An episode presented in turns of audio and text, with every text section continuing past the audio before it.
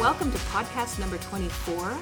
Our title today is Christian Women in Leadership. My name is Thalia. I'm one of the pastors here, pastor of care, technically, although pastor of muck is what I usually say. I work in the counseling area of our church, and I'm sitting here with Crystal. Crystal Taves is pastor of women, and maybe not everyone knows that you are pursuing your master's degree. So can you tell us a little bit about that and also your training? And we need that information because we're heading into a topic that requires some brains behind it. Hopefully, and I you have brains. some brains in the next half an hour. Um, yeah, I have. Well, I did an undergrad degree in literature. Uh, I was going to be an English teacher, is what my original thought was. So I did that at S F U. Um, and decided not to go into teaching, but I found that that is really beneficial now in studying the Bible, because yeah. I spent four years learning how to study literature and genre and authorial intent and all that kind of stuff. So that's what I did first uh, when I was first married. And then the last few years I started my master's degree um, at Regent College. So at the end of this year I will have finished seven courses. It's a twenty, twenty courses altogether, so oh. I'm almost halfway there. But it's just been a great experience so far. Um, mm-hmm. I've gone into the school for some classes. I've taken some correspondence, um, basically done a broad survey of New Testament, Old Testament. I did a systematic theology class under J I. Packer as mm-hmm. a prof. Um, Rick Watts was another one, Ian Provan, really well-known international uh, scholars. Mm-hmm. And so it's been so much fun. I have just loved it. And it feels busy sometimes, yeah. but everything that I'm learning is right away is applicable to what I'm doing here at work. So mm-hmm. I find it's just helping me prep better, prep faster, have resources at my fingertips yeah. uh, because I'm just in that academic world. Mm-hmm. So it's good. Yeah. Yeah, I'll plug along, trying to manage work and kids and school. Um, as the kids get older, I think I can speed it up a little bit. Yes. But right now, that's all I can handle is one one course a semester. So. Yeah. Yeah, it's great. And probably a lot of our listeners are doing their master's degree or other kinds of degrees, because a number of our staff and elders are. Yeah. Yeah. Yeah. Northview has a great um, desire to really continue to have people grow in their education. And so they're actually helping to fund part of my degree. They're paying for fifty percent of my courses, mm-hmm. like the course cost. So that's great. Give that's me time great. to work it into my work schedule. And, and this year, actually, the course that I'm taking, I am teaching here as well, yes. and so that way I can even do it during work hours, mm-hmm. so that is even better. Less homework in the evenings and weekends. and Yeah. Yeah, so very practical, and I love it. Good. Yeah, very challenging. So. so we're going to need all of Crystal's brains and her intelligence and her master's degree as we approach this topic. Let me walk us through what the podcast will look like so you have an idea what to expect. It is part one of part of two. We're going to do two sessions on Christian women in leadership. And these are the kinds of questions that we're going to dialogue about. Well, actually, I'm going to mostly ask the question. Crystal is mostly going to respond, although we have talked about this in advance, that this is a welcomed conversation. So as we go through this, if you're feeling confused or bored, or um, maybe this gets some emotions going in you, in you for this topic, then please come and talk to us. Mm-hmm. Come and have coffee with us, phone us, email us. This is a welcome conversation. Yeah, we've led classes in it mm-hmm. during our Wednesday morning Bible study to make people know that, but not everyone can come Wednesday morning or Monday night, but we no. are definitely open. It's not a conversation we're scared to jump into with people. So, yeah. yeah. So we're going to talk about complementarian and egalitarian in this whole framework. We're going to talk about feminist theology. We're going to talk about hierarchical theology, so don't panic already. This is going to be good. We'll explain the terms. We'll explain it. We're going to talk, first of all, with why has this been an issue for the church, or has it always been an issue? We're going to talk through the different streams of thinking, feminist, hierarchical, complementarian, and egalitarian. We're going to talk about, is this a salvation issue?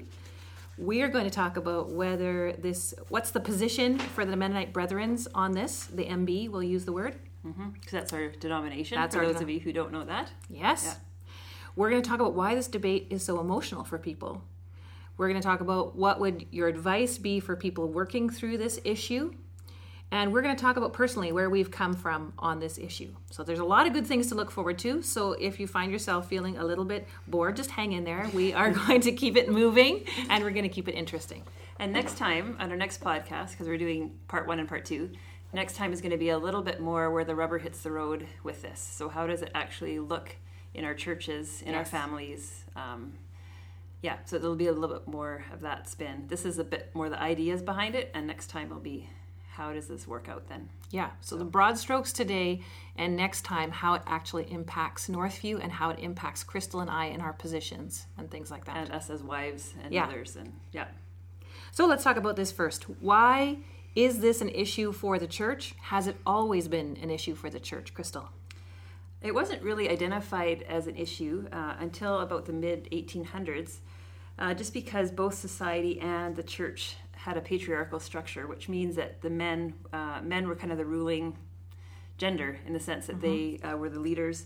They were viewed as the leaders in the church and in society. So society wasn't pushing the church to think differently. The church wasn't pushing society to think differently. They both kind of had the same view.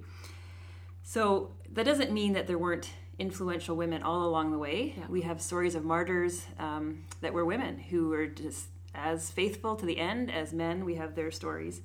Um, there's a book, it's a fascinating book by Rodney Stark, a man who's a sociologist. He actually became a Christian by reading stories of the early Christians. He wasn't a Christian until he started studying it, but he was just so impressed by their faith and by their willingness to go into the, the plagues and help people and stuff. Mm-hmm. Anyways, he says early Christianity was very popular among women because it gave them a lot of freedom that they didn't have within the structures, the Greek kind of Roman cultural structures. So interesting to note that, you know, there was a lot of female presence. And even when you look at um, the whole abolition of slavery and child labor laws and all those things that came into effect in England uh, in the eighteen hundreds, there's a lot of really influential women in those movements. So you read some of yeah. the books uh, by Don Lewis, who's a prof at Regent, and Sarah Williams, a prof there. Uh, it's just an amazing contribution that the women had to incorporating a lot of things. So there's been women involved all along the church, uh, in the church history, but they weren't necessarily recognized as leaders um, in terms of, um, I guess, theological leadership or leadership within the church. So, but when we came to the mid eighteen hundreds, feminism became kind of a thing all over. Yeah. And women started realizing that their rights weren't being uh, as represented. And so this, as a feminist movement began, uh, the church needed to then react to it. It was it going to accept everything that the feminists were saying? Was it going to accept them with reservation or with change? So the feminist movement, they didn't create the problem, but they kind of created the debate because okay. they pushed back against society and said, um, maybe some of these things need to be looked at. So a lot of the things that are initially um, implemented, like votes for women, all those kind of things, they were great, right? Mm-hmm. But over time, um, there's just been different levels of push uh, that have come from that depart from that area, feminism movement, and so then the church has had to react. So it's become basically an issue or something that we've had to deal with in that last hundred years, really. It wasn't really the first nineteen hundred years okay. of Christianity. So. So walk us through the the four main positions. On the one hand, we have the feminist theology. Yeah. On the absolute opposite, we have the hierarchical. Yeah. And in between, we have complementarian and egalitarian. Yeah. Now, for our listeners, don't panic. Crystal will do this well. And these are terms that we use a lot here at church, so you can always talk to us about it. So let's start with feminist on the one side. Walk us through, what does that mean?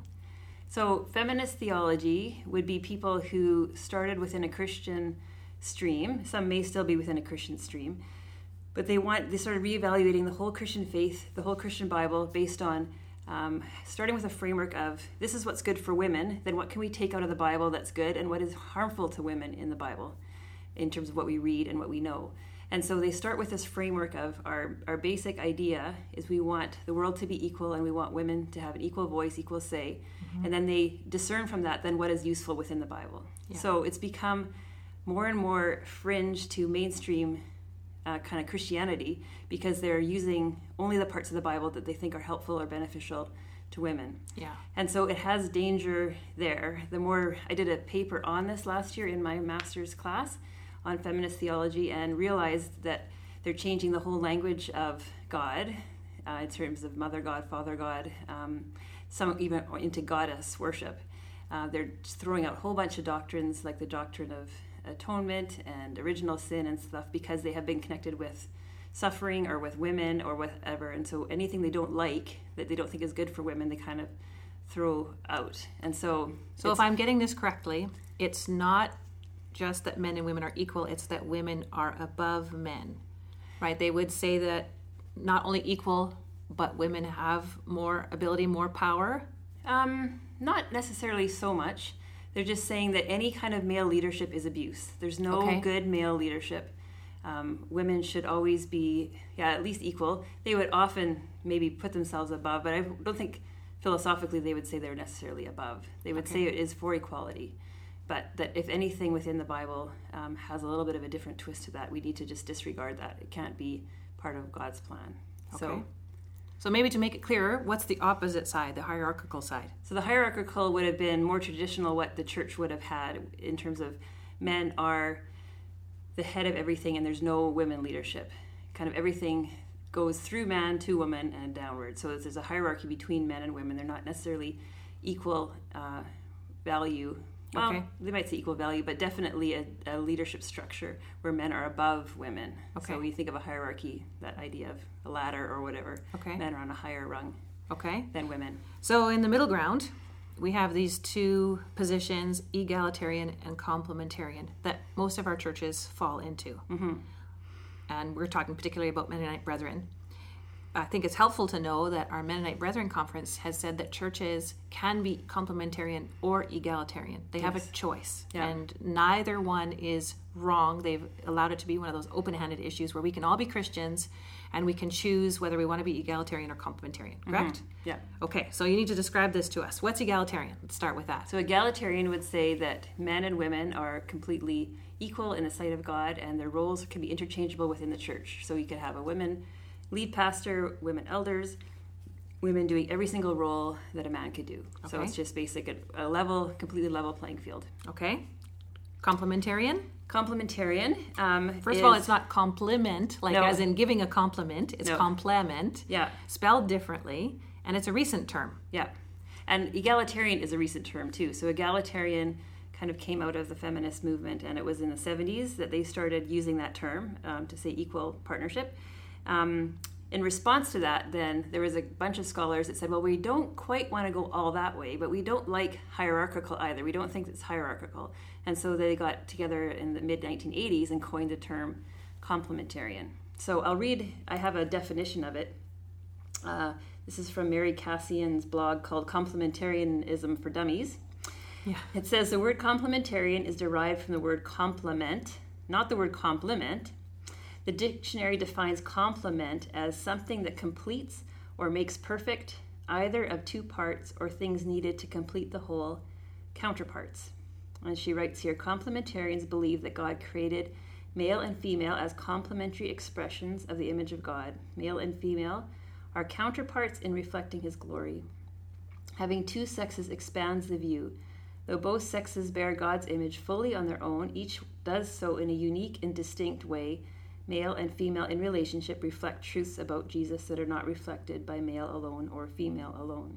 So it sees men and women as being partners within the gospel, but having different, distinct roles within a church. Yes, equal in worth and dig- dignity, yeah. equal in salvation opportunity, yeah. but different in their roles. Yeah. Men are created to be the leaders and women are created to be the helpers. Yeah. Okay, so that's what we mean by those. So if our churches choose to be complementarian or egalitarian, is this a salvation issue? We, the, our M B church has decided it's not, and I would fully agree with that. And I've heard other people, uh, when we were at the Gospel Coalition Conference, I mean, John Piper and Tim Keller, they all said the same thing. It's not a salvation issue. It's not saying whether or not you're a Christian. But the thing we want to be careful of is that it does say something about, or we want to be just analyzing how we read the Bible to come to what our decision is on how we yeah. fall in these spots. Yeah. So the only thing I would say is we want to make sure that as we approach the biblical text, we're trying to allow the Bible to teach us how to think rather than coming with thoughts about how it should be and hoping that the Bible will support that. Yes. Right? So either way, whichever way you're studying the Bible, I would just encourage you to try to be as aware of your own biases mm-hmm. and aware of Um, your own ideas and what, what baggage you might be bringing into this discussion, um, and allow the Bible to kind of shape your framework. Yeah, what you're talking that. about is what we talk often about here at church, about we need to be under the Bible. We need to submit to the authority of Scripture. Yeah. And that sometimes what it teaches is uncomfortable. we don't even like it at times, but ultimately we want to say, Lord, these are your scriptures, you made them, and so we need to submit to them. Mm-hmm. Rather than saying, well, my idea is the most important, and is there something in the Bible that can support what I'm thinking? Yeah, yeah. So I think it's important, that's the important part of it, as we approach um, how we're going to come to terms with it. Yeah, what's our approach to the Bible and to the text as we're reading it? Okay. So I think there's sincere biblical people on both sides. Yes, there are. So it's mm-hmm. just a, a way of looking, thinking through it. And yeah. sincere churches, biblically faithful churches on both sides, yeah. complementarian and egalitarian. Yeah. Okay, so we already talked about the Mennonite Brethren position. What do most Mennonite Brethren churches subscribe to? Which position do they mostly fall into?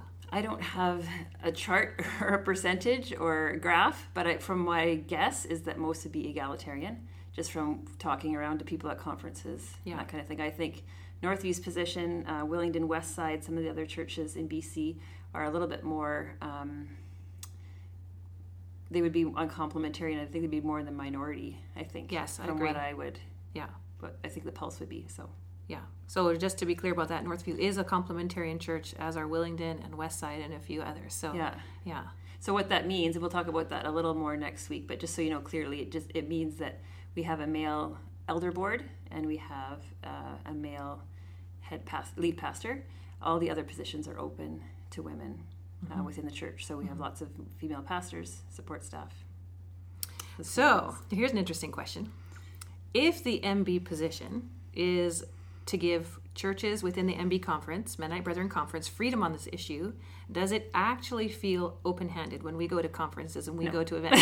No, it doesn't. It doesn't. No. It feels like everybody's looking down their noses at us a little yes. bit. Yes, it is an unpopular stance. Yes, because people feel that it's oppressive. Yes. So people will come up to Thalia and I and say, how are you doing at yes. Northview? It must be so hard to work there. They have this idea that we are being oppressed because we are not uh, given that position to be a lead pastor or to be an elder yes. within this church. And most people will point the finger at Jeff. Yeah. And they will say, he's the one who's bullying us and oppressing us. And we just laugh. And we're like, he is not like that. And our church is not like that. And our elder board is not like that. No, they're constantly pushing us to do more and think more and get more education and And contribute our thoughts and opinions in every aspect where we can. Yeah. And Crystal and I are encouraged. Actually, we're...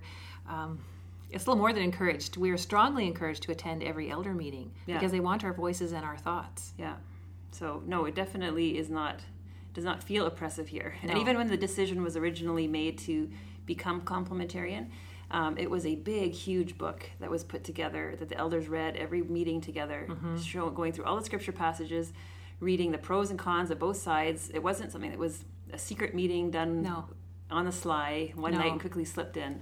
Uh, it was well thought through, and at that elder board level, it wasn't something that was uh, someone's specific initiative uh, to make happen. So. Yeah, and I think another point, and maybe we'll get to it in the next podcast a little bit more, but um, on our elder board, they are free to hold an egalitarian position or a complementarian mm. or along the extremes of that.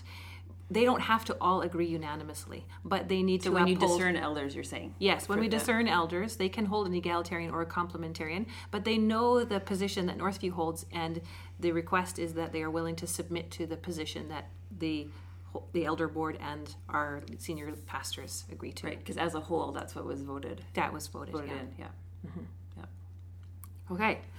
So, why is this deb- debate so emotional for people? Why do people constantly come to us and feel that we are being hurt and oppressed? And they are sad for us and hurting for us and sometimes angry. Mm-hmm. Why is this so emotional?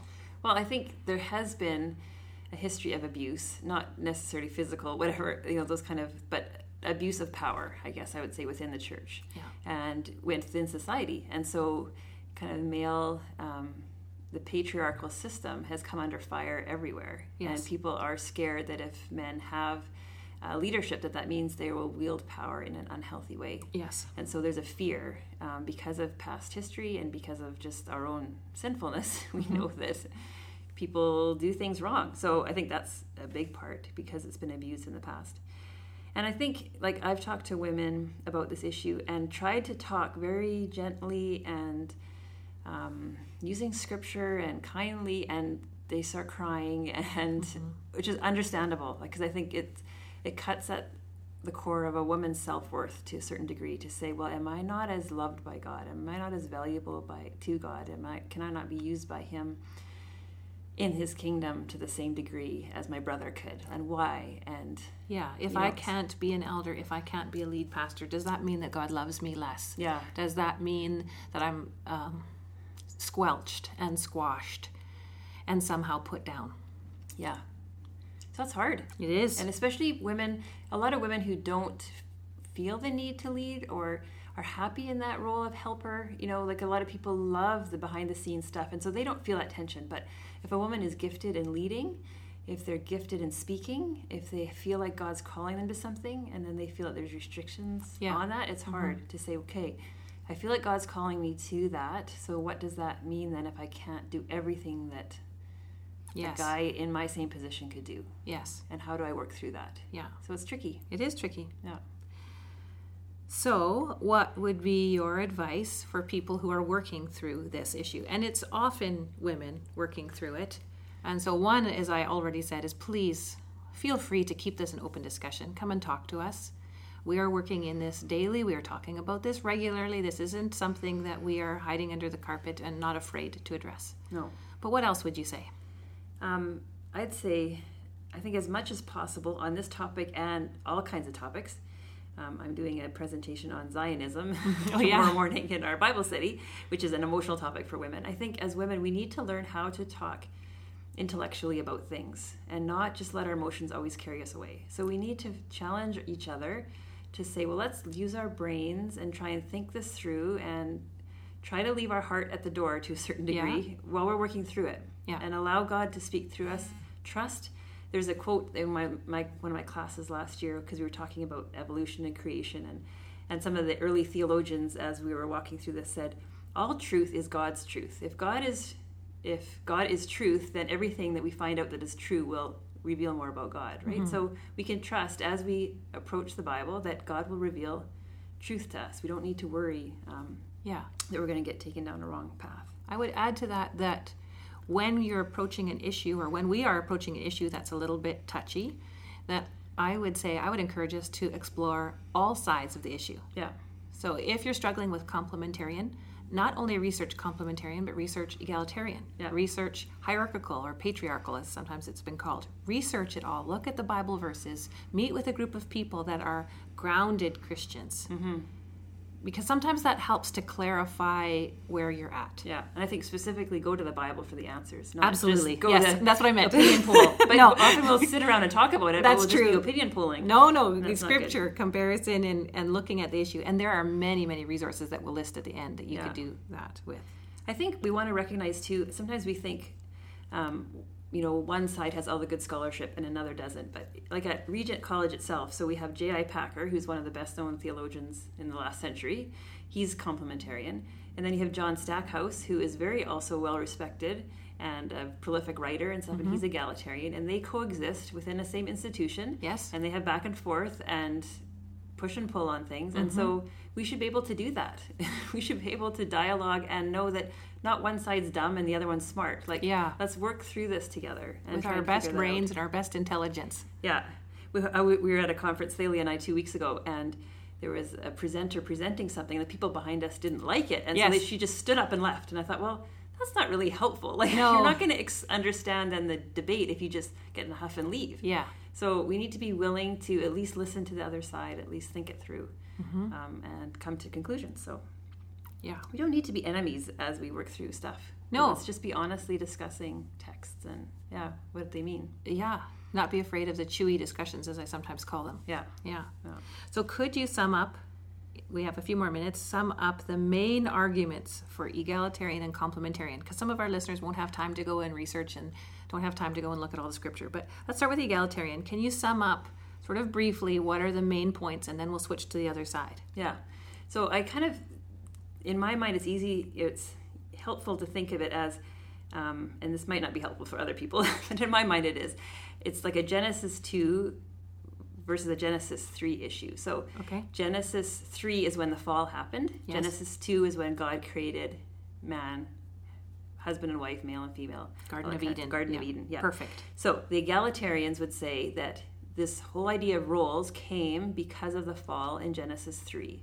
And it was part of the curse that we are under because sin entered the world.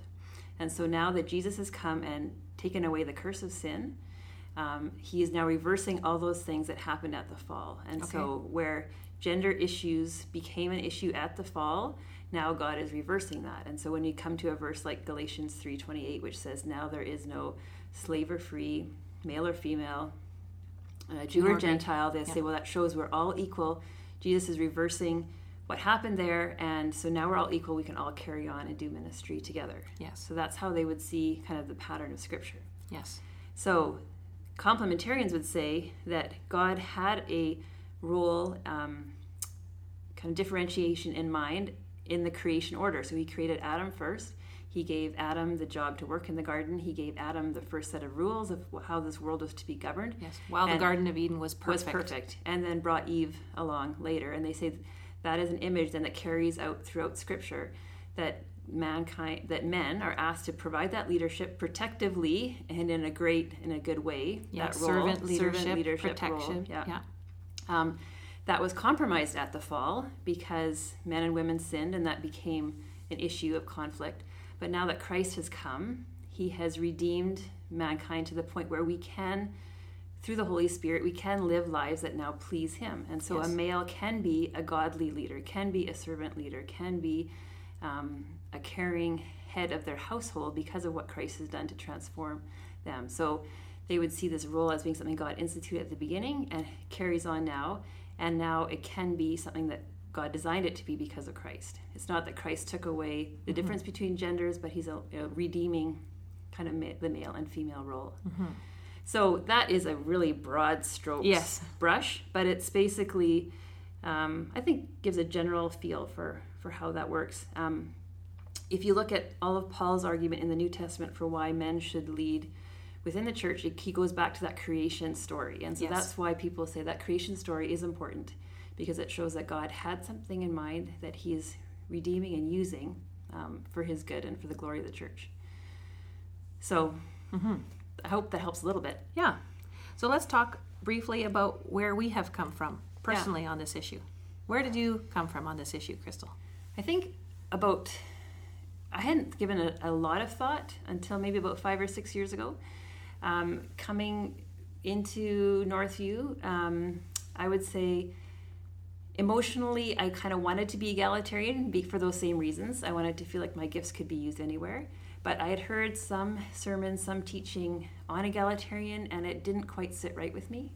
I didn't feel like the way the passages were being justified as saying, well, this is just a cultural thing that Paul is speaking into. This isn't really for all time. I felt that the ways that some of those things were discussed just didn't feel to me like exactly uh, what the tone of the passage was about. So I didn't feel quite easy with saying, I'm egalitarian and I'm theologically egalitarian. It was more like practically, because I wanted Yeah. I wanted to feel equal to everybody. So you were looking at the context of Scripture and saying that the context didn't fit what the the uh, conclusion was. Yeah, the conclusion.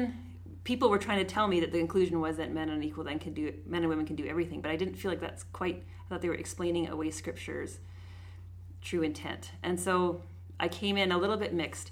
What I did is I sat down and did a study that went through the whole Old Testament and New Testament.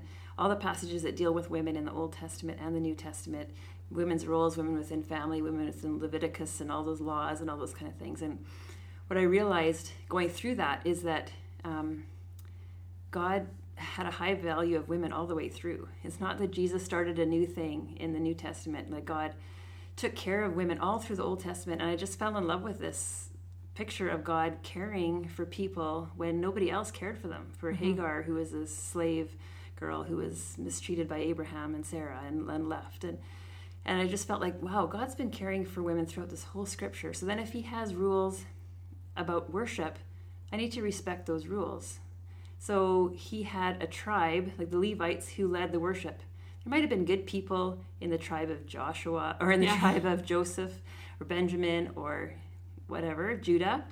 They could have done it just as well, but God said, well, no, this is in my temple. I want the Levites there. Mm-hmm. Didn't mean that everybody else wasn't as worthy, but if God had rules for worship, and if he loved me just the same as everybody else, then is there a, like, I thought, well, then I'm okay with following if there's certain rules or certain structures that he wants. Yeah. I felt like I could submit to that. Yeah. So that's where I started. Yeah. And then I've kind of developed it through there. But that was where my emotional kind of an intellectual piece started. Yes, and you've mixing. done a lot of reading and studying and preparing classes on this topic. Yeah. How yeah. about for you? So mine, and maybe for you as well, growing up in church, there wasn't the word complementarian and egalitarian, but I would have said that probably my church was complementarian. My Our pastor was a male, mm-hmm. our elders were a male, my dad was a great spiritual leader in our home, and my mom was his helper, but brought all her gifts and skills to the table. So that would have been normal for me. Then when I hit about eighteen, nineteen, twenty, feminism was in full force, yeah. and I bought it hook, line, and sinker. And anything that men can do, women can do better. And I totally, I think, absorbed that attitude. And one time I, I got home from something and my dad said, talk, started talking to me about my attitude.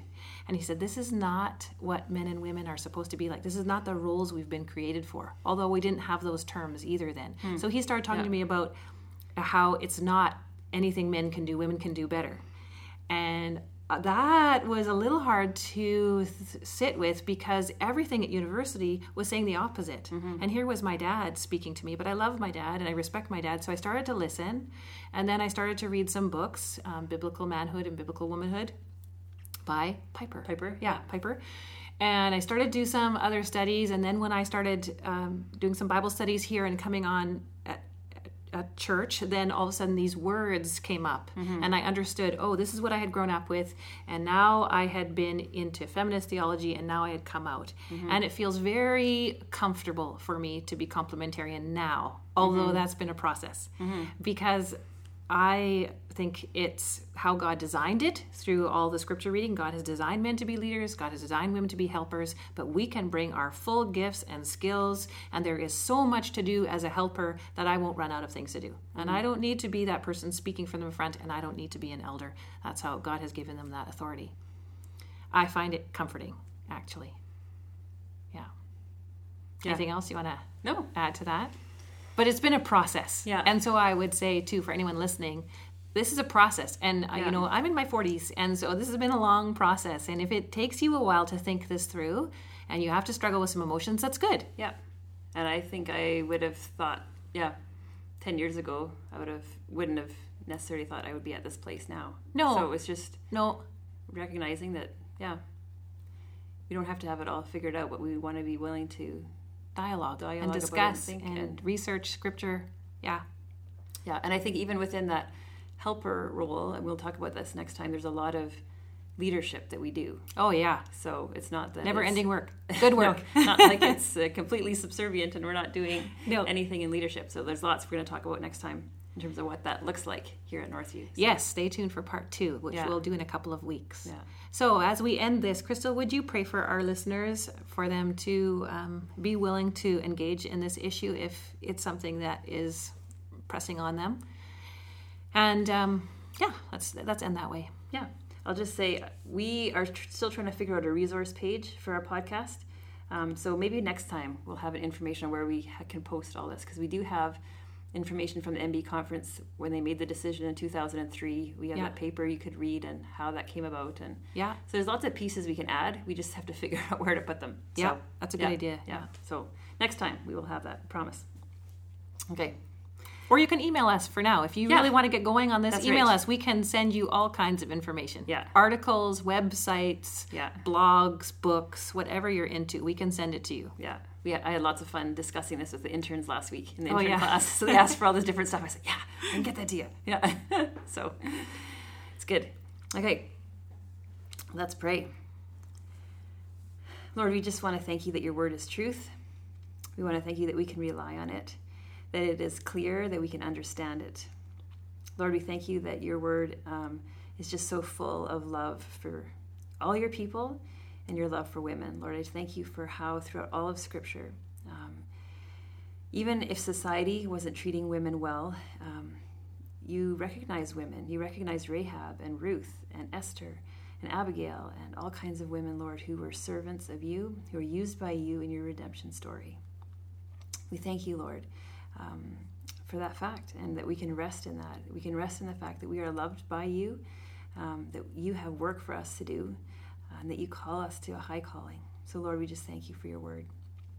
Lord, I pray for people who may be listening today, uh, for whom this might be an emotional topic, for whom, um, yeah, it just might be hurtful or painful. Lord, I just pray that as they study your word, that your Spirit would continually uh, speak within them of your love for them, of your care for them, of the work that you have for them. Lord, we pray that you would heal any wounds that might have come from the past, from abuse of power, um, or from situations that are difficult or have been hurtful. Lord, we pray that the more they spend time in your presence, Lord, that they would understand your care for them. And Lord, I pray for Thalia and I and others as we are interacting with women in our church, Lord, that we would be sensitive to their needs, to their past, and uh, and encourage them in the future. Lord, I pray that you would give us wisdom as we talk through these issues and um, as we minister to the people that you've given us to care for. So Lord, we thank you, we love you, uh, we just thank you uh, for your care and concern for all of us, and just pray your blessing upon our listeners, Lord, as we walk through this week. Mm-hmm. Amen. Amen. So we'll see you at part two in a couple Sounds weeks. Good. Yeah. Okay. Yeah. Bye.